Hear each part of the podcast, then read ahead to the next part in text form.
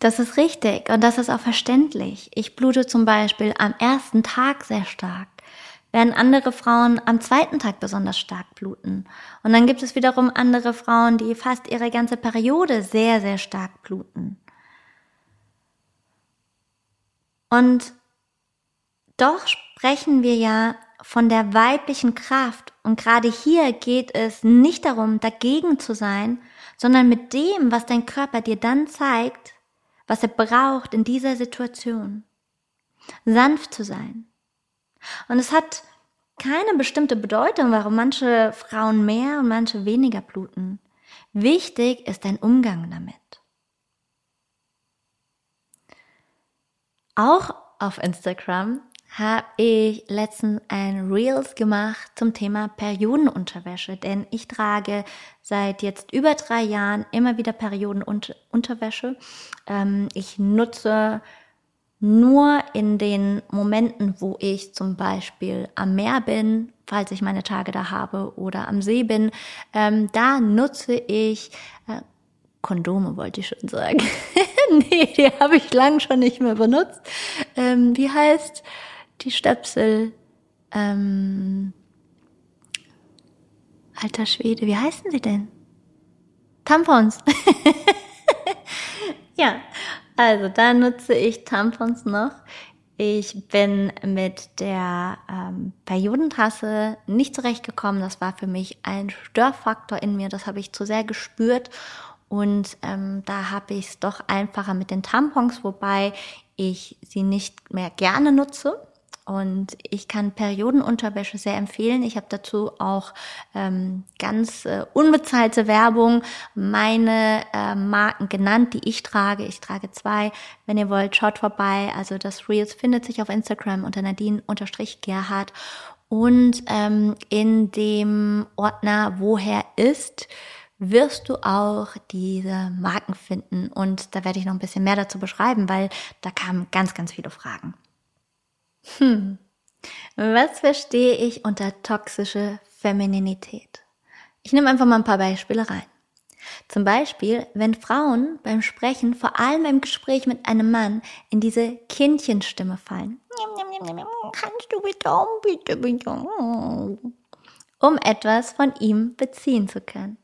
Oder beispielsweise eine Frau mit ihrem Auto am Straßenrand liegen bleibt, weil sie einen Platten hat und sich dann einfach mal das Dekolleté tiefer rückt und die High Heels anzieht, in der Hoffnung, dass ein Mann schneller stehen bleibt und ihr den Reifen wechselt.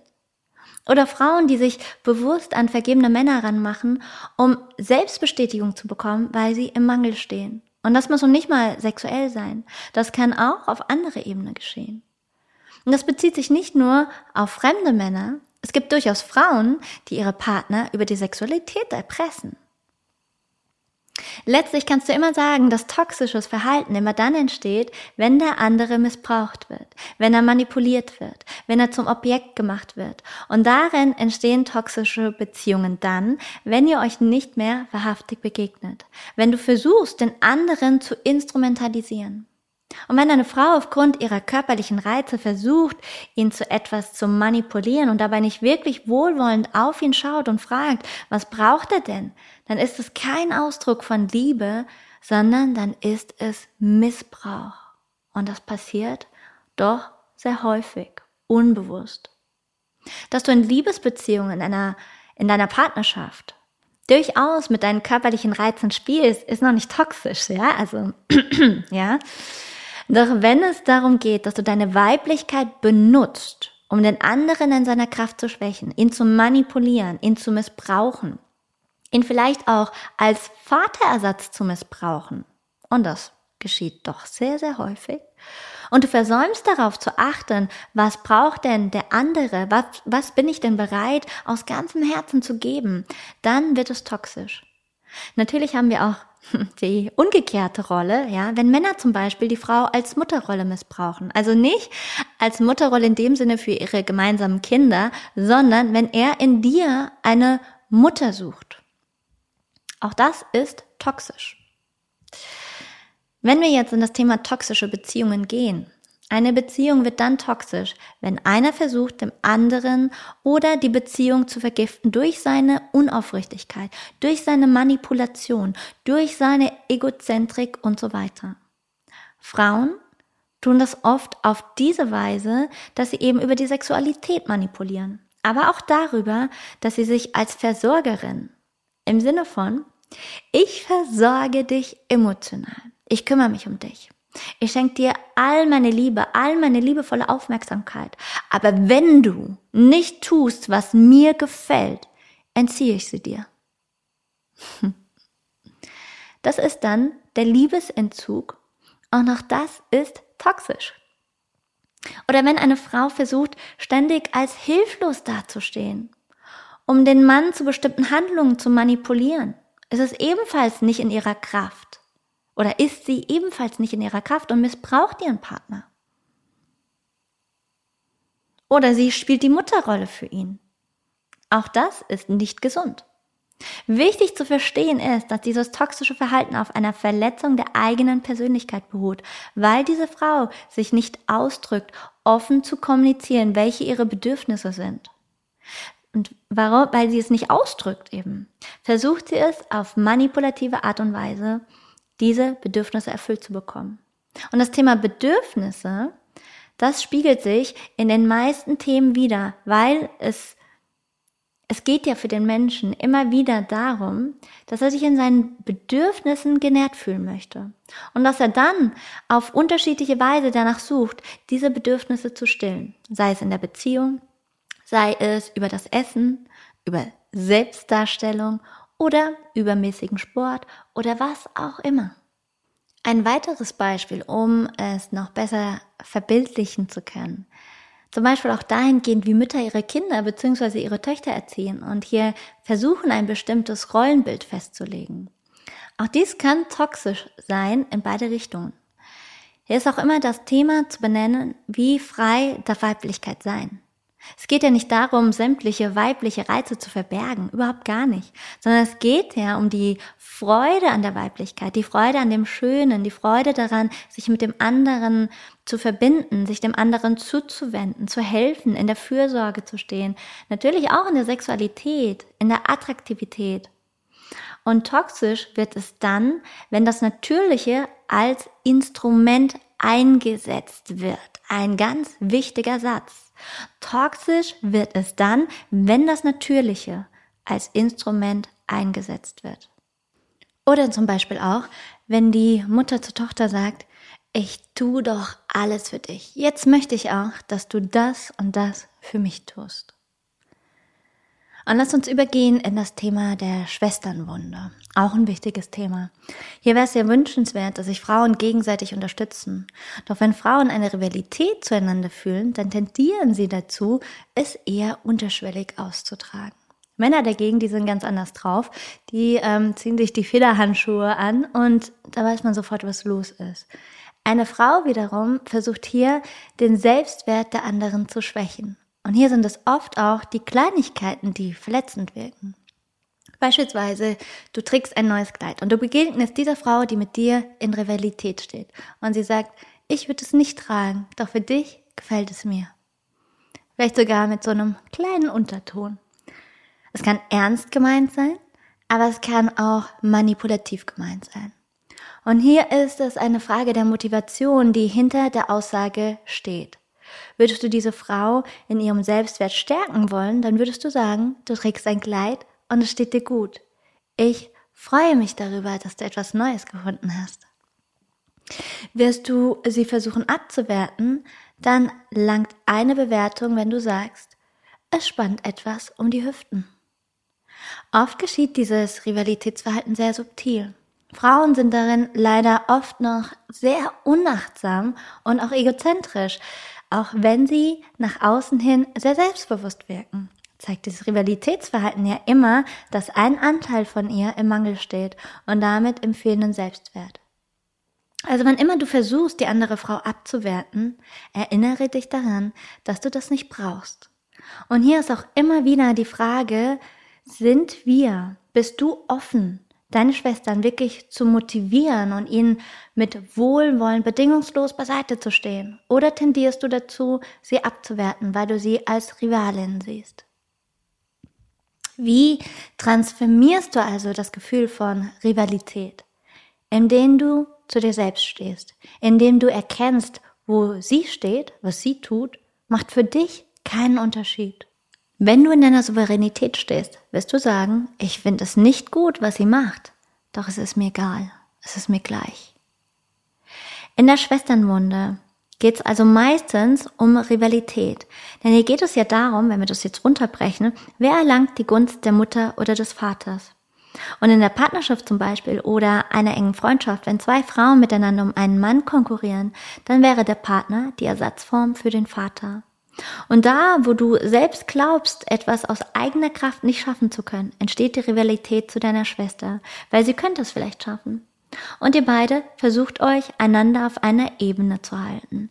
Beispielsweise, indem du die andere abwertest oder dich aufwertest, wie auch andersherum. Also, dass sie dasselbe dir gegenüber tut. In jedem Fall ist die Schwesternwunde die, dass ihr auf einer Ebene spürt, ihr seid Verbündete und ihr steht auf gleicher Ebene und auf einer anderen Ebene entsteht plötzlich eine Verletzung. Dann habt ihr wie eine Mitstreiterin verloren und du fühlst dich alleine.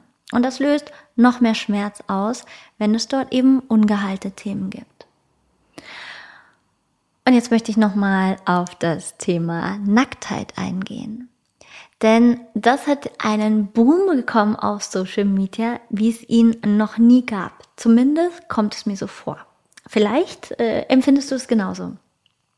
Und es bezieht sich fast ausschließlich auf Frauen, denn bei Männern gibt es das nicht so extrem.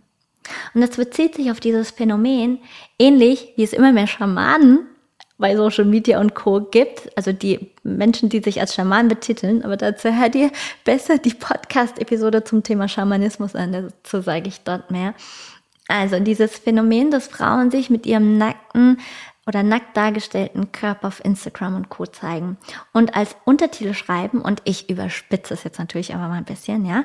Ähm, ich bin die Expertin für weibliche Urkraft und ich habe meine weibliche Sexualität gefunden. Ich stehe in meiner absoluten weiblichen Urkraft und ähm, ich bin Goddess Priestess und ich habe meine Würde zurückerlangt. Und ich kann immer wieder dazu sagen, es ist nicht Ausdruck der weiblichen Urkraft, nackt zu sein. Wir sind dazu oder wir sind nackt geboren und wir werden nackt gehen. Das ist ein Fakt. Und es gibt genügend Urvölker, die waren relativ nackt oder auch nackt unterwegs, einfach weil es keine Kleidung gab. Es ist ursprünglich mal unser natürlicher Zustand gewesen, heute eben nicht mehr so ganz. Die weibliche Urkraft die weibliche Würde ist nicht in der Nacktheit zu sehen, sondern da, wo du in deiner weiblichen Kraft strahlst, wo du dir in deiner Würde bewusst bist. Ganz gleich, ob du ein Abendkleid trägst oder dir einen Kartoffelsack über den Kopf ziehst oder eben gar nichts trägst. Und das ist ein Trugschluss, zu glauben, die weibliche Urkraft würde sich durch die Nacktheit manifestieren. Wo kommt also dieses Phänomen her, dass Frauen auf zum Beispiel ein Seminar gehen, wo zum Beispiel Sexualität zum Thema gemacht wird oder auch Sexualität äh, praktiziert wird auf irgendeine Art und Weise, ähm, wobei sie mit ihrem Körper ein Stück weit mehr Frieden bekommen haben und ähm, sie mit der Nacktheit selbst besser umgehen können, vielleicht auch mit ihrer Sexualität und so weiter. Also sie haben für sich wie einen neuen Mut entdeckt, sich ganz zu zeigen, sich in ihrer Nacktheit zu zeigen.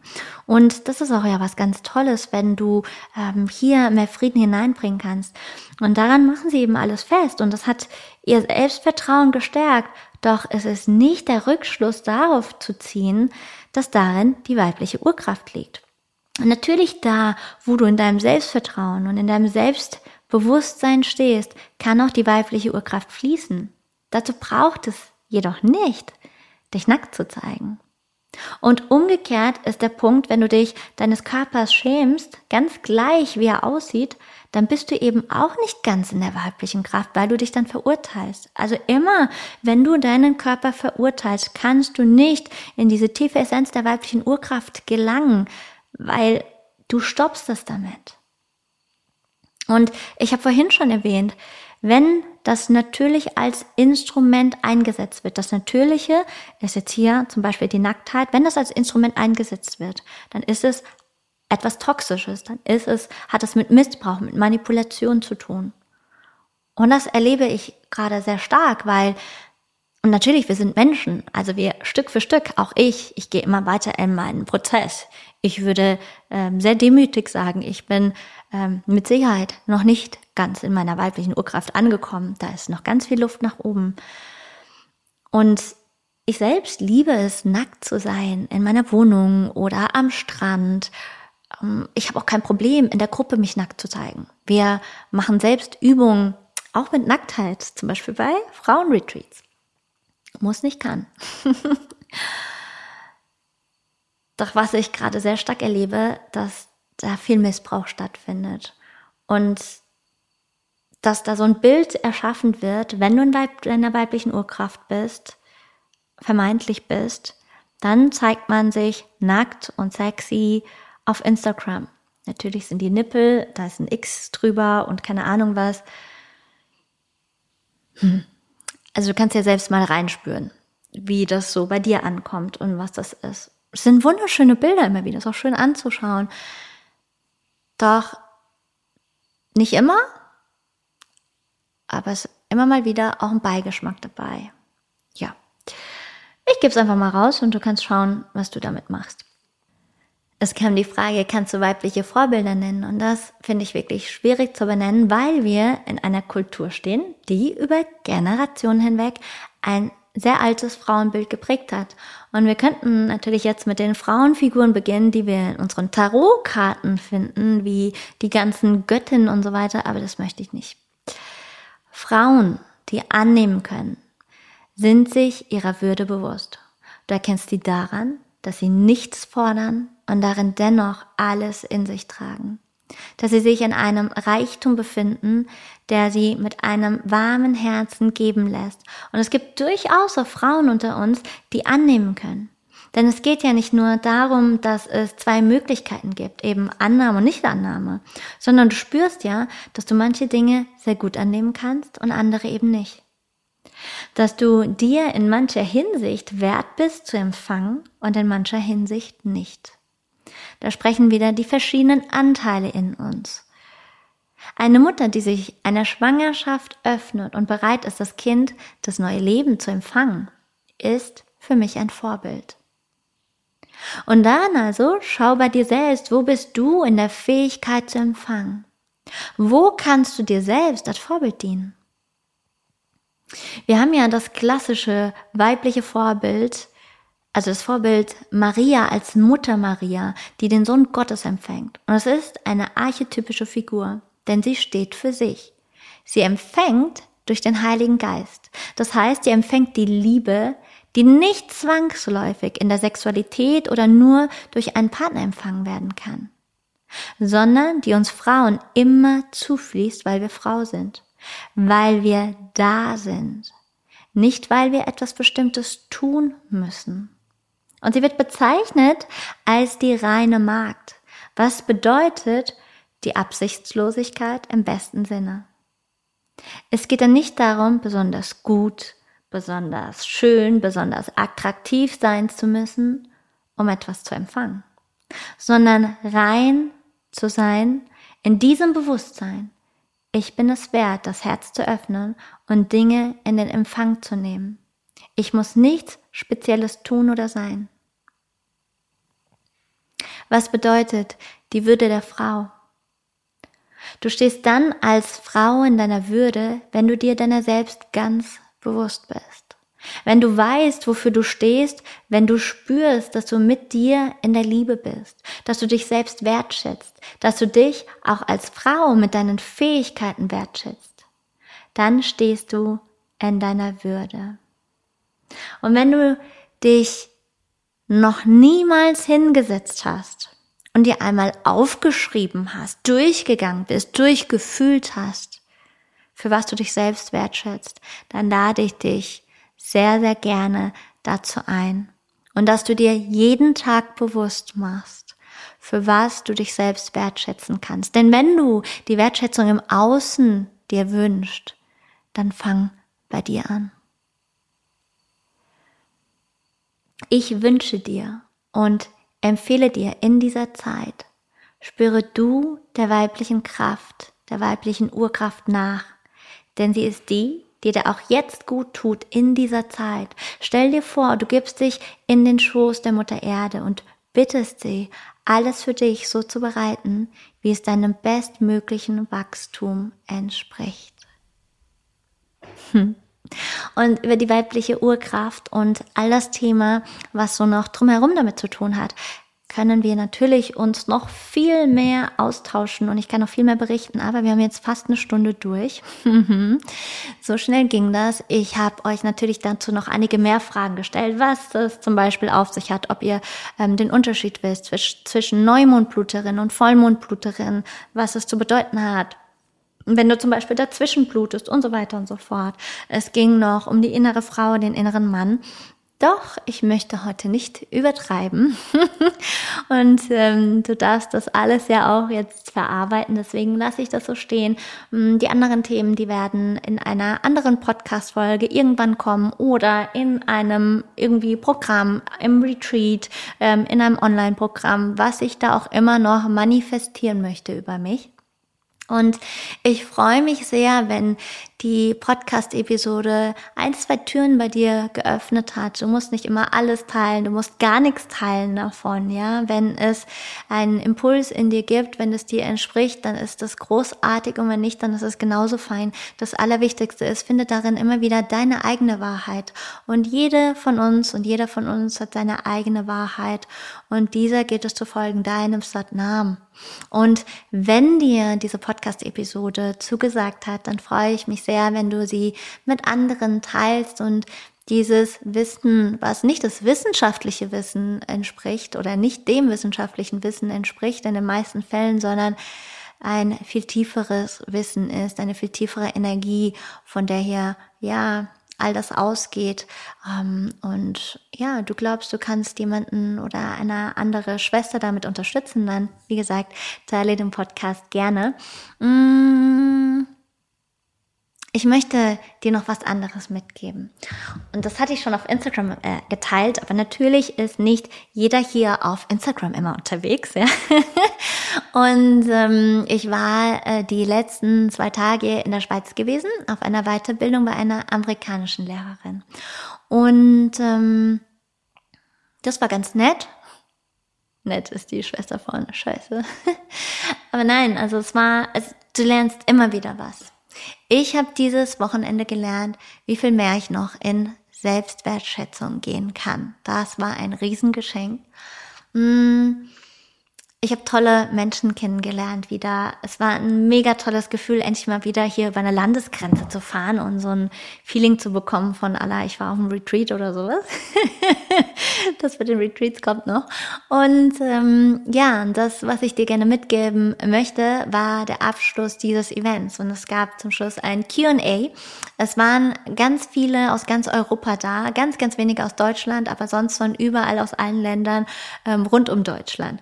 Und ähm, es kam auf die Bühne eine Deutsche und ähm, sie sagte, sie hat ein Problem mit ihrer Emotionalität. Also sie fängt total schnell an zu weinen und natürlich ist ihr das dann auch direkt auf der Bühne passiert, ohne dass sie überhaupt was gesagt hat, groß.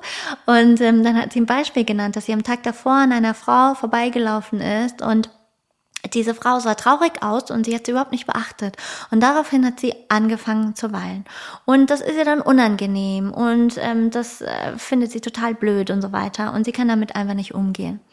Und dann hat die Lehrerin sie gefragt, aus welchem Land kommst du denn? Und dann sagte sie, aus Deutschland. Und daraufhin war ihre Antwort, dass das ja schon ähm, grundsätzlich ein emotionales Todesurteil ist.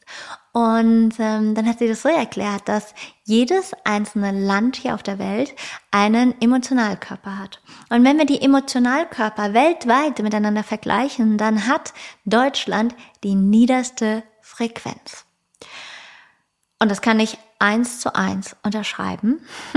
Die Deutschen leben keine Traurigkeit, die Deutschen leben keine Wut. Und wenn sie überhaupt irgendwie Wut leben, dann beim Autofahren. Ich habe es die letzten zwei Tage wieder erlebt. Sie leben keine Lebensfreude, sie leben keine Lebendigkeit. Sie gottschnorcheln mal für einen kleinen Moment, wie zum Beispiel auf so einem Konzert von Coldplay. Okay, das Konzert ist zu Ende, wir gehen wieder in den Nichtszustand von Nichtfühlen. ich übertreibe jetzt natürlich ein bisschen, doch da ist schon ganz viel Wahres dran. Und natürlich können wir bei dieser Teilnehmerin schauen, was hat das Ganze mit dem inneren Kind zu tun? Gibt es da vielleicht eine Übertragung, Fremdgefühle, Eigengefühle und so weiter? Doch darum ging es nicht. Es war die letzte Frage und es war einfach so ein kleiner Schnelldurchlauf zum Abschluss. Und ähm, sie hat dann gefragt, wie kann sie denn mit dieser Emotionalität umgehen oder besser umgehen? Und dann war die Antwort der Lehrerin, indem du deine Emotionalität als Geschenk siehst, indem du sie wertschätzt und indem du sie lebst. Und dann hat sie gefragt, was kann man denn für Deutschland tun? Und dann war die Antwort der Lehrerin, sei du der Wandel. Also indem du der Wandel bist, kann sich dieses Thema in Deutschland verändern. Und deswegen rufe ich dich dazu auf, sei du der Wandel. Und ja, ich bin ein großer Fan, Schatten wie auch Licht zu leben. Und je mehr wir Schatten integrieren, umso mehr Licht wird auch da sein und spürbar sein. Nur wenn du tiefen Schmerz zulässt, kann, zulässt, kannst du auch tiefe Lebensfreude spüren.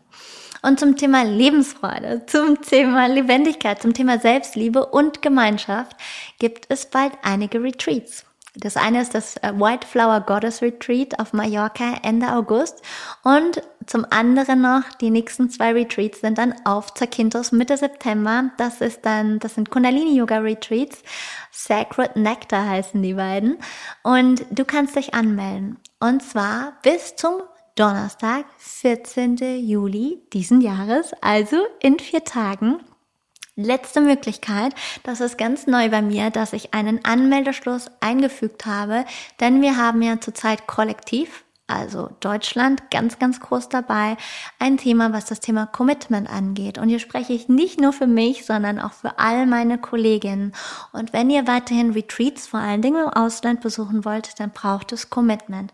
Und damit spreche ich kein kurzfristiges Commitment, denn das ist nicht so das Thema. Doch es funktioniert bei Retreats nicht. Und Veranstaltungen. Die Veranstaltungsbranche hat es, mit Ausnahme Coldplay zum Beispiel, also Ausnahmen bestätigen immer die Regel, ähm, haben sie wirklich Probleme. Und ja, hier braucht es Fokus, hier braucht es Commitment. Ich weiß, die Sehnsucht ist riesig. Handel auch danach. Und ähm, ja, ansonsten gibt es in diesem Jahr ja noch einige andere Retreats. Das Rebirthing Retreat im November, es geht nach Marrakesch im November. Diese beiden Retreats, da gibt es jetzt schon keine Einzelzimmer mehr. Also da vielleicht auch ranhalten, wäre eine gute Idee. Im Dezember geht's nach Island und da gibt es auch nicht mehr so viele Plätze. Und ähm, dann geht Januar hoffentlich toi toi toi weiter. Also mal gucken, was Coranchita und so in den nächsten Monaten macht. Ähm, doch ich gehe in ein volles Commitment damit. Also Zanzibar, danach folgt Südafrika, danach geht es in Amuse and Craze ähm, in das Rayet auf Mallorca Ende März. Dann geht es in die Sahara-Wüste. Ähm, es wird ein ganz neues Retreat kommen. Ich habe nach vier Jahren Location Scouting endlich die Location an diesem einen bestimmten Ort gefunden. Bam, bam, bam, bam. Ich freue mich total drauf. Ich habe es wirklich gefeiert. Und wir sind gerade dabei, alles zu fixen. Und ähm, ja, also es kommen noch viele weitere tolle Retreats. Nächstes Jahr geht's nach Indien. Das ist meine absolute Berufung. Und ich liebe das Reisen zu kombinieren mit Bewusstseinsarbeit und mit Tieftauchen an diesen geschützten, ganz besonderen Orten. Und ja, Bikini Hotel kommt und noch viele weitere. Ich weiß gerade gar nicht. Also es ist jeden Monat sind es ein bis zwei Retreats mit Ausnahme von Juli. Es sind doch noch nicht alle online nächstes Jahr. Ich gehe damit wie bei jedem, bei oder fast jedem Retreat, auch da Ausnahmen bestätigen die Regel, immer wieder ein hohes finanzielles Risiko ein. Und ähm, auch dazu committe ich mich, weil ich das leben möchte. Und ja, Du kannst Teil dessen sein, kannst mit, mit auf Reisen gehen. Es wird Ende Juli wieder einen Aufstellungstag geben. Auch da kannst du mit am Start sein. Ähm, du kannst noch beim Kundalini-Yoga online mit einsteigen, wenn du möchtest. Es gibt immer wieder dreimal Schnuppern. Und da geht es um äh, auch wieder um ein Frauen, äh, diesmal sind wir bei sechs Wochen eine, eine Frauenthematik zum Thema Abundance und das ist so lustig. Ich habe jetzt mal sechs Wochen die Männer ausgeschlossen und gerade bei diesen sechs Wochen, wo meistens ja doch nur Frauen dabei sind, melden sich mal wieder drei Männer und fragen, ob denn danach wieder oder sogar währenddessen es möglich ist, als Mann einzusteigen. ja, liebe Männer, wenn die sechs Wochen rum sind, dann dürft ihr auch wieder mitmachen. und ähm, ja, melde dich gerne zum 1 und 1 Coaching. Auch das, ähm, wenn du den Mut hast, ähm, auch hier aufzuräumen. Ich, ich, weiß, die Energie im Sommer lädt immer mehr ein, in die Ablenkung, Ablenkung zu gehen. Doch ich empfehle immer wieder von Herzen, die Zeit doch zu nutzen, damit es im Herbst und Winter entspannter wird, wenn die dunkle Jahreszeit kommt. Und ja, go with the flow, würde ich mal sagen. Das ist Reichtum, wenn das Leben fließt. Reichtum bedeutet auch loszulassen, denn wenn immer in dir Fülle ist, in dir Reichtum ist, dann kannst du loslassen, weil dann brauchst du nichts mehr festzuhalten. Lass das Leben fließen, lass es durch dich fließen, lass jede Emotion durch dich hindurch fließen. So, und ich wollte heute nicht mehr als eine Stunde sprechen. Ich habe äh, ver hab versagt. Ich habe es nicht geschafft. Nein, um Gottes Willen, das ist ein kleiner, kleiner Scherz am Rande. Ich bin total gefüllt, weil es ist ein, ein tolles Podcast-Thema ähm, was auch die nächsten Wochen immer wieder reinfließen wird. Denn hier sind wir wieder mal an einem Wurzelthema angelangt. Nächste Woche geht es weiter mit dem Thema Hingabe mit Sonatum Core, ähm, ein Interviewgast äh, mit einer Amerikanerin. Ähm, das wird ein englisches Interview sein. Danach geht es am 8.8. in die Kinderwunscherfüllung. Und dann ist noch, ist noch einiges offen. Ich habe ganz viele Themen. Ich könnte die nächsten fünf Jahre Podcast machen.